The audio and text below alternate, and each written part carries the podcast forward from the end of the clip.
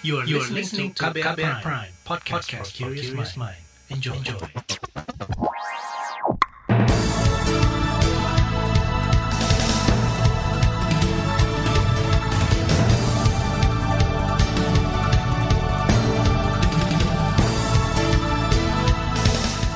Halo, selamat pagi saudara. Senang sekali kami bisa menjumpai Anda kembali melalui program Buletin Pagi edisi Selasa 23 November 2021. Saya Malika. Sejumlah informasi pilihan telah kami siapkan di antaranya target pertumbuhan ekonomi di tengah ancaman gelombang ketiga. Antisipasi gelombang ketiga Presiden ingatkan kesiapan Faskes. Belasan kabupaten kota dalam pengawasan pencegahan dini lonjakan kasus COVID-19. Inilah Buletin Pagi selengkapnya. Terbaru di Buletin Pagi. Saudara pemerintah menargetkan pertumbuhan ekonomi kuartal 4 tahun ini mencapai hingga 6 persen year on year. Menteri Koordinator Bidang Perekonomian Erlangga Hartarto optimis target tersebut bisa dicapai sebab upaya pemulihan ekonomi. Capaian itu ditargetkan terrealisasi pada Oktober-Desember.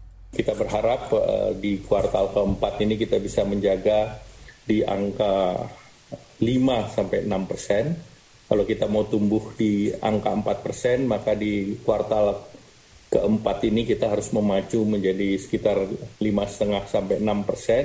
Menko Perekonomian Erlangga Hartarto menambahkan indikator makroekonomi mulai membaik dibandingkan kuartal sebelumnya. Hal itu bisa dilihat dari indeks manufaktur, indeks keyakinan konsumen, dan inflasi bulanan sebesar 0,12 persen pada bulan lalu sebagai indikasi peningkatan daya beli masyarakat. Sementara itu tren ekspor mulai menggeliat sejak bulan lalu, kelapa sawit dan turunannya masih menjadi komoditas andalan karena tingginya permintaan di pasar global dan dalam negeri. Selain itu ekspor produk manufaktur juga diharapkan semakin banyak hingga akhir tahun. Bank Indonesia menilai target pertumbuhan ekonomi realistis. Deputi Gubernur Bank Indonesia Dodi Budiwaluyo mencatat data dua bulan terakhir aktivitas ekonomi sudah menunjukkan perbaikan.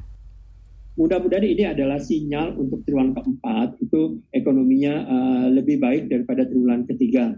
Belum lagi kalau kita melihat uh, vaksinasi, kemudian level uh, ppkm kita yang terus diturunkan, di slide berikutnya ini menggambarkan tentunya mobilitas masyarakat yang juga sudah baik. Itu poin pertama, jadi uh, semacam uh, basis kita bergerak ke depan. Dodi menjelaskan salah satu indikator perbaikan ekonomi ditunjukkan lewat clearing aktivitas transaksi perbankan yang mulai mengalami peningkatan dua bulan terakhir. Peningkatan juga terjadi pada transaksi e-commerce hingga e-lending. Peningkatan juga terjadi pada kebutuhan konsumsi masyarakat lewat naiknya penjualan retail usai pemerintah melonggarkan kegiatan sosial ekonomi. Presiden Joko Widodo memerintahkan agar target pertumbuhan ekonomi kuartal 4 harus diimbangi dengan pengendalian kasus COVID-19 di tanah air agar juga disampaikan kepada gubernur, bupati, dan wali kota untuk menyeimbangkan betul-betul gas dan rem sehingga kita bisa mempertahankan momentum untuk tumbuh positif. Kita tahu di kuartal kedua tumbuh 7,07 persen, di kuartal ketiga tumbuh 3,51 persen, dan kita harapkan di kuartal keempat ini lebih baik dari kuartal yang ke tiga. Itu tadi Presiden Joko Widodo. Sementara itu Dewan Perwakilan Rakyat mengingatkan agar pemerintah cermat dalam menerapkan strategi pertumbuhan ekonomi nasional di kuartal 4 ini. Anggota Bidang Komisi Keuangan DPR RI Ahmad Junaidi Auli mendorong pemerintah tidak lalai. Jangan sampai target pertumbuhan ekonomi mengorbankan upaya penanganan COVID-19. Jadi tetap dalam konteks pertumbuhan ekonomi dengan item-item yang dicadangkan untuk meningkatkan pertumbuhan ekonomi itu secara optimal tetap dikejar, tetapi jangan lupakan protokol kesehatan yang juga dilakukan untuk mencegah pertum apa eh, pandemi menjadi meningkat lagi itu juga yang harus dipertimbangkan. Anggota fraksi PKS DPR ini menilai target pertumbuhan ekonomi kuartal 4 2021 sebesar 6 persen cukup wajar. Meski begitu Junaidi belum yakin target itu akan tercapai mengingat capaian di kuartal 3 yang tidak sesuai ekspektasi. Padahal saat itu kasus corona di tanah air juga cukup landai. Pakar ekonomi menilai target pertumbuhan ekonomi sebesar 6 persen di kuartal keempat bakal sulit dicapai pemerintah. Direktur Eksekutif Lembaga Kajian Ekonomi Indef Tauhid Ahmad memprediksi ekonomi hanya bakal tumbuh di kisaran 4 persen. Ini menyusul adanya pembatasan mobilitas dengan pemberlakuan PPKM level 3 untuk mengantisipasi libur Natal dan Tahun Baru. Karenanya pemerintah harus memaksimalkan sejumlah sektor yang masih bisa tumbuh di tengah pembatasan mobilitas usahakan ekspor itu benar-benar surplusnya bertahan lah, jangan turun gitu. Surplusnya tetap di angka minimal misalnya 5 miliar US dollar begitu ya. Kalau di bawah itu maka agak sangat sulit. Dan caranya gimana surplusnya ya? Impornya jangan cepat naik dulu begitu, karena kan trennya kalau pemulihan ekonomi impor barang konsumsi modal naik. Nah usahakan agar industri dalam negeri bisa menjalankan industri substitusi impor jadi mengganti seluruh apa kata kebutuhan kebutuhan untuk industrinya berasal dari negeri. Ekonom Tauhid meminta pemerintah menggenjot konsumsi rumah tangga dengan cara menambah bantuan sosial terutama kepada 20 persen masyarakat terbawah. Selain itu, pemerintah harus tingkatkan realisasi anggaran program pemulihan ekonomi nasional terutama di sektor UMKM, kesehatan, dan perlindungan sosial. Itu dilakukan agar target pertumbuhan ekonomi tercapai tanpa memicu gelombang ketiga di tanah air. Saudara antisipasi gelombang ketiga Presiden ingatkan kesiapan Vaskes. Informasi selengkapnya hadir sesaat lagi, tetaplah di Buletin Pagi KBR. You're listening to KBR Pride, podcast for curious mind. Enjoy!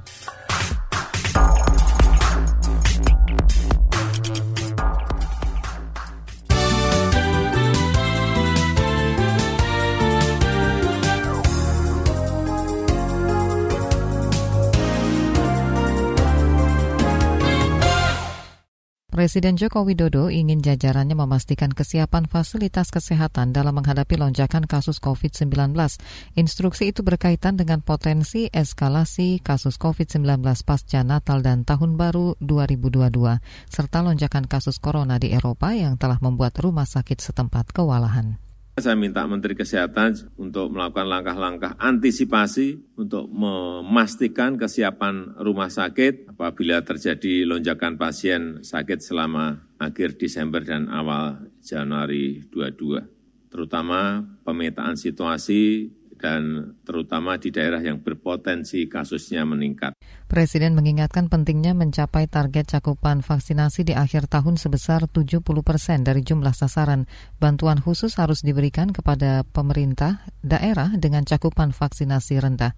Ia meminta Kemenkes proaktif jemput bola dengan mendatangi masyarakat seraya dukungan TNI Polri untuk memvaksinasi masyarakat terutama lansia. Satuan Tugas Penanganan Hak Tagih Negara Dana Bantuan Likuiditas Bank Indonesia Satgas BLBI telah mensomasi dan akan menempuh jalur hukum apabila para obligor BLBI terus mangkir memenuhi kewajiban bayar utang kepada negara. Menteri Politik Hukum dan Keamanan Mahfud MD mengatakan itu guna percepatan penyelesaian kasus tersebut.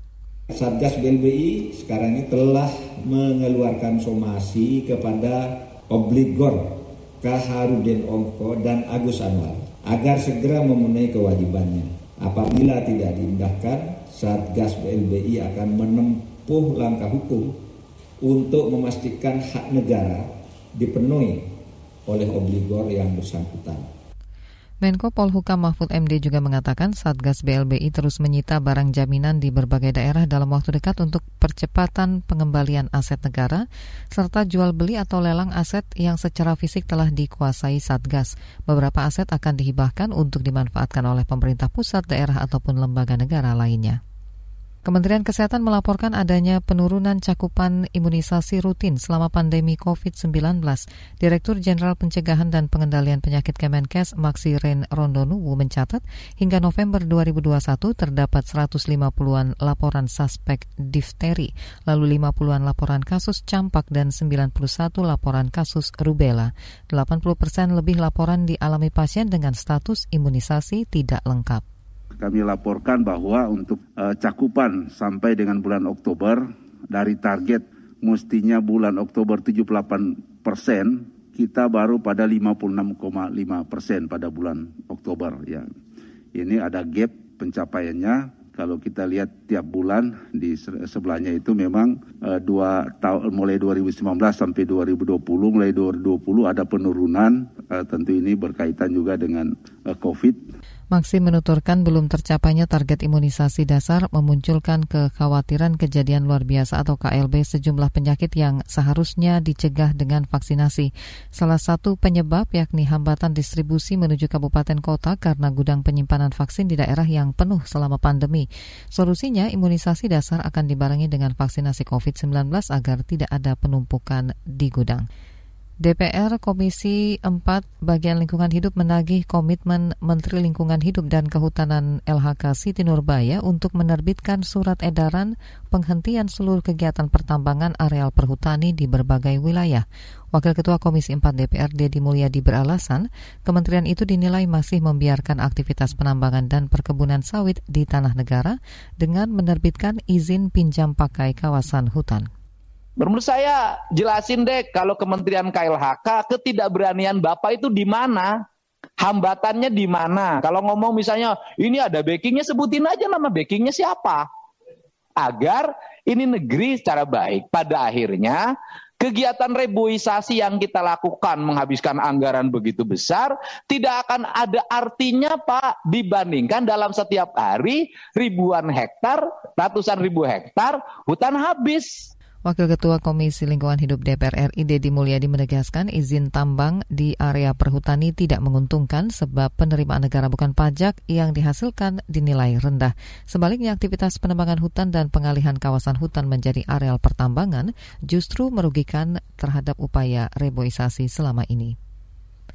Kita ke informasi mancanegara, konferensi tingkat tinggi KTT antara Cina dan Perhimpunan Bangsa-Bangsa Asia Tenggara ASEAN diadakan tanpa dihadiri perwakilan dari Myanmar.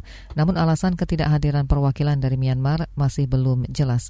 Sebelumnya Malaysia, Indonesia, Singapura, dan Brunei Darussalam dilaporkan menolak keikutsertaan pemimpin junta Myanmar Min Aung Hlaing dalam KTT ASEAN dan Cina. Min juga dikecualikan dalam KTT ASEAN akhir Oktober lalu karena kegagalan junta menjalankan konsensus konsensus yang telah disepakati para pemimpin ASEAN untuk membantu penyelesaian krisis politik di Myanmar.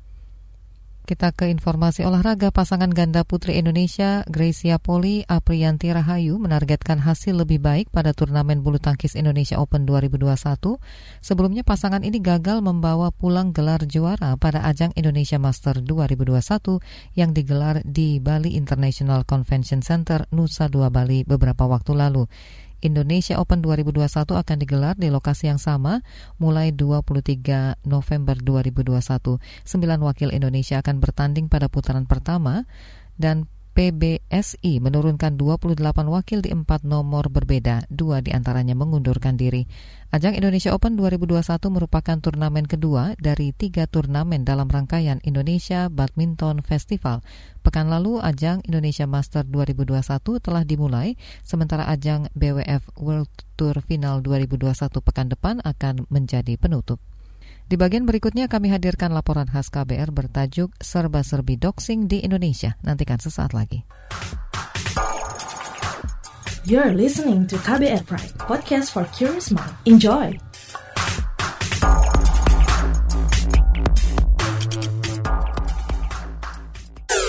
Commercial break.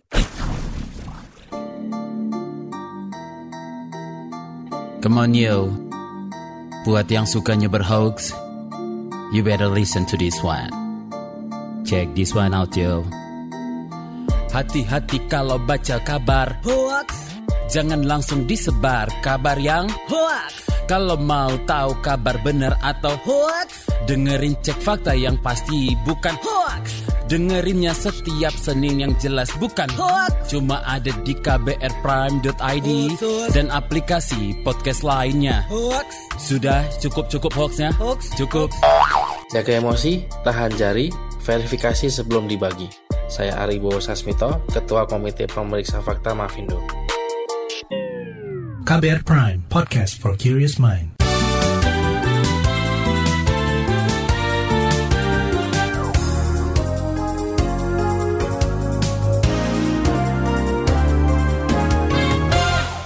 Masih bersama kami di Buletin Pagi KBR. Penyebaran data pribadi atau doxing melalui media sosial makin meningkat di Indonesia. Tahun lalu ada 13 kasus yang tercatat oleh SafeNet. Angkanya naik tajam dibanding 2018, di mana terdapat hanya dua kasus. Dampak bagi korban bukan hanya data pribadinya dibaca publik, namun ada pula yang berupa teror fisik hingga ancaman pembunuhan. Selengkapnya, simak laporan khas KBR disusun Sindu Darmawan. Perkumpulan Kebebasan Berekspresi Asia Tenggara SafeNet menyebut ada 147 serangan digital terjadi pada 2020.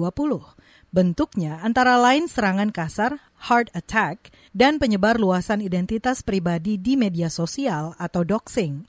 Serangan itu menyasar sejumlah kelompok korban, antara lain organisasi masyarakat sipil, warga umum, pemerintah, dan jurnalis.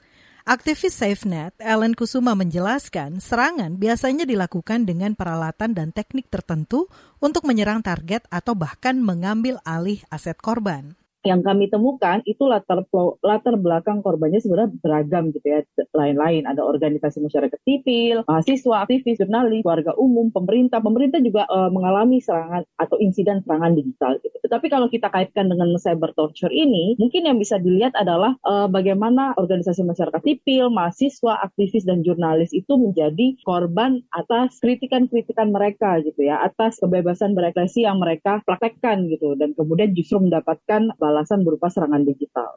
Salah satu kasus yang sempat menyeruak dan ramai diperbincangkan ialah yang menimpa jurnalis top skor Zulfikar pada 2017.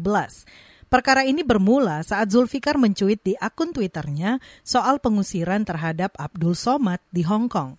Dalam cuitannya, ia menyarankan Abdul Somad tidak menyalahkan negara lain atas pengusiran itu dan memaknai peristiwa tersebut untuk evaluasi diri. Cuitan itu lantas menimbulkan tekanan dan serangan ke Zulfikar di media sosial dalam bentuk doxing dan upaya persekusi.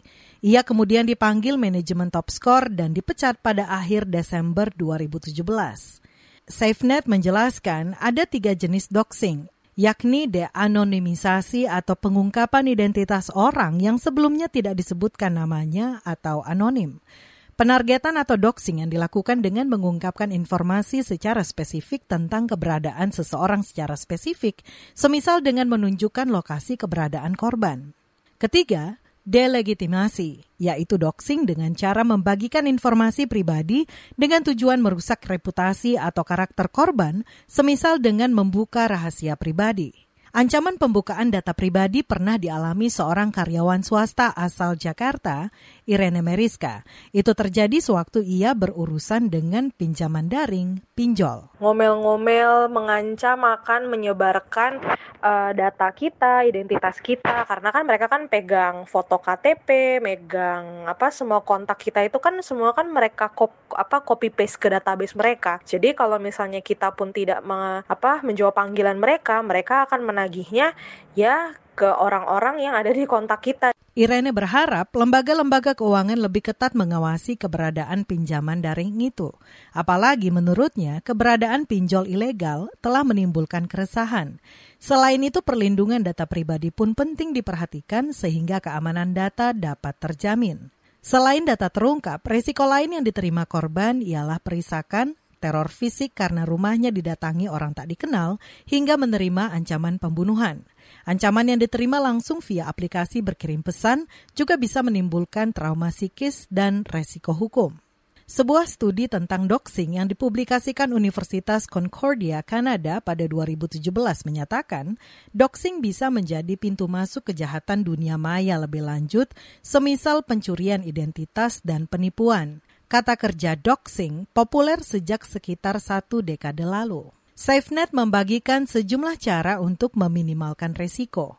Di antaranya dengan memeriksa dan mengelola data pribadi yang tersebar di internet, seperti menghapus informasi apa pun di online yang membuat tidak nyaman dan membahayakan, semisal alamat rumah dan unggahan KTP. SafeNet juga memberikan beberapa langkah advokasi jika seseorang sudah menjadi korban doxing. Semisal mengungsi ke tempat aman jika pelaku doxing menyebar alamat rumah, menutup sementara akun media sosial, dan melaporkan ke polisi dengan membawa dokumentasi. Namun, meski sudah dibawa ke ranah hukum, faktanya penegakan kasus dropping documents atau doxing tak mudah. Tidak jarang, korban harus pulang dengan tangan kosong karena penegak hukum kesulitan mencari pasal yang dapat menjerat pelaku. Menurut SafeNet, ini menjadi tantangan bagi ahli hukum dan pemerhati kejahatan siber untuk mendesak agar doxing dilarang dalam sistem hukum Indonesia. Demikian laporan khas KBR, saya Aika Renata. You're listening to KBR Pride, podcast for curious mind. Enjoy!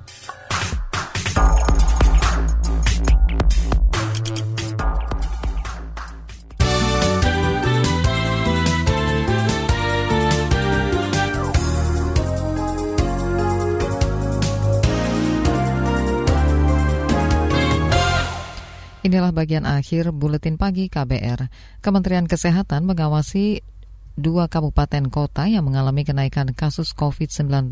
Menteri Kesehatan Budi Gunadi Sadikin mengungkap Kabupaten Purbalingga, Jawa Tengah dan Fakfak, Papua Barat selama sebulan terakhir mengalami lonjakan kasus tertinggi dibanding wilayah lain. Kita memonitor yang memiliki potensi ada kenaikan. Jadi ada dua kota yaitu Fakfak dan Purbalingga yang kita sudah lihat empat minggu berturut-turut ada kenaikan kasus konfirmasi. Menkes Budi Gunadi Sadikin menambahkan selain dua daerah tersebut, satu kabupaten di Lampung menyumbang penambahan kasus positif selama tiga pekan. Total ada 16 kabupaten kota yang tengah diawasi pemerintah sebagai upaya antisipasi pencegahan dini lonjakan kasus yang sangat dapat berdampak pada peningkatan kasus nasional. Itu bisa terjadi jika pemerintah terlambat mengantisipasi kenaikan kasus yang sudah terdeteksi. Budi menilai daerah yang mengalami peningkatan kasus masih kurang gencar melakukan testing dan tracing untuk menekan laju penularan. Tewasnya satu personel TNI dalam kontak tembak antara aparat dan kelompok kriminal bersenjata KKB di Kabupaten Yahukimo, Papua disebut tidak mengubah rencana TNI mengutamakan pendekatan humanis. Panglima TNI Jenderal TNI Andika Perkasa mengatakan penanganan keamanan di bumi Cendrawasih harus diubah sesuai komitmennya usai dilantik Presiden Joko Widodo. Memang itu rencana saya, tapi yang jelas kemarin itu juga bukan sesuatu yang saya kaget Terus terang tidak, karena apa? Ya, kita kan juga sudah mengamati. Tapi kita harus melakukan satu pendekatan yang berbeda. Nah, sehingga saya berharap juga akan lebih efektif. Itu aja. Sementara, karena saya juga akan orientasi di satuan internal termasuk penanganan operasi di seluruh Indonesia. Sabtu lalu, kontak tembak di distrik Suru-Suru, Kabupaten Yahukimo, Papua menewaskan anggota TNI Ari Baskoro. Satu anggota lainnya diterbangkan ke Jayapura untuk mendapatkan perawatan. Kontak tembak terjadi saat beberapa anggota TNI berangkat dari Koramil untuk belanja kebutuhan sehari-hari menggunakan perahu cepat. Badan Nasional Penanggulangan Bencana BNPB menerjunkan tim untuk mengungkap penyebab banjir selama empat pekan di Kalimantan Tengah. Diduga banjir terjadi karena curah hujan yang tinggi dan alih fungsi lahan.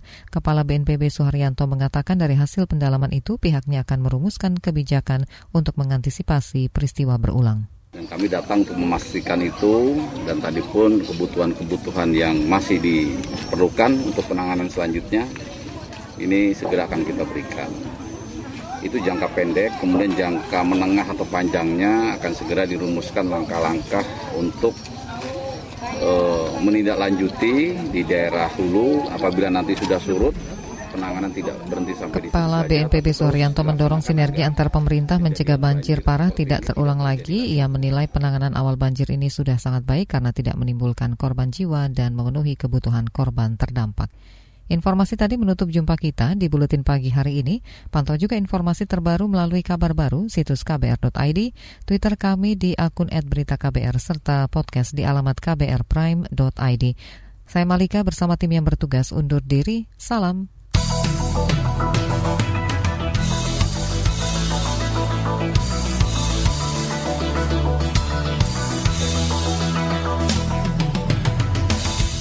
KBR Prime, cara asik mendengar berita. KBR Prime, podcast for curious mind.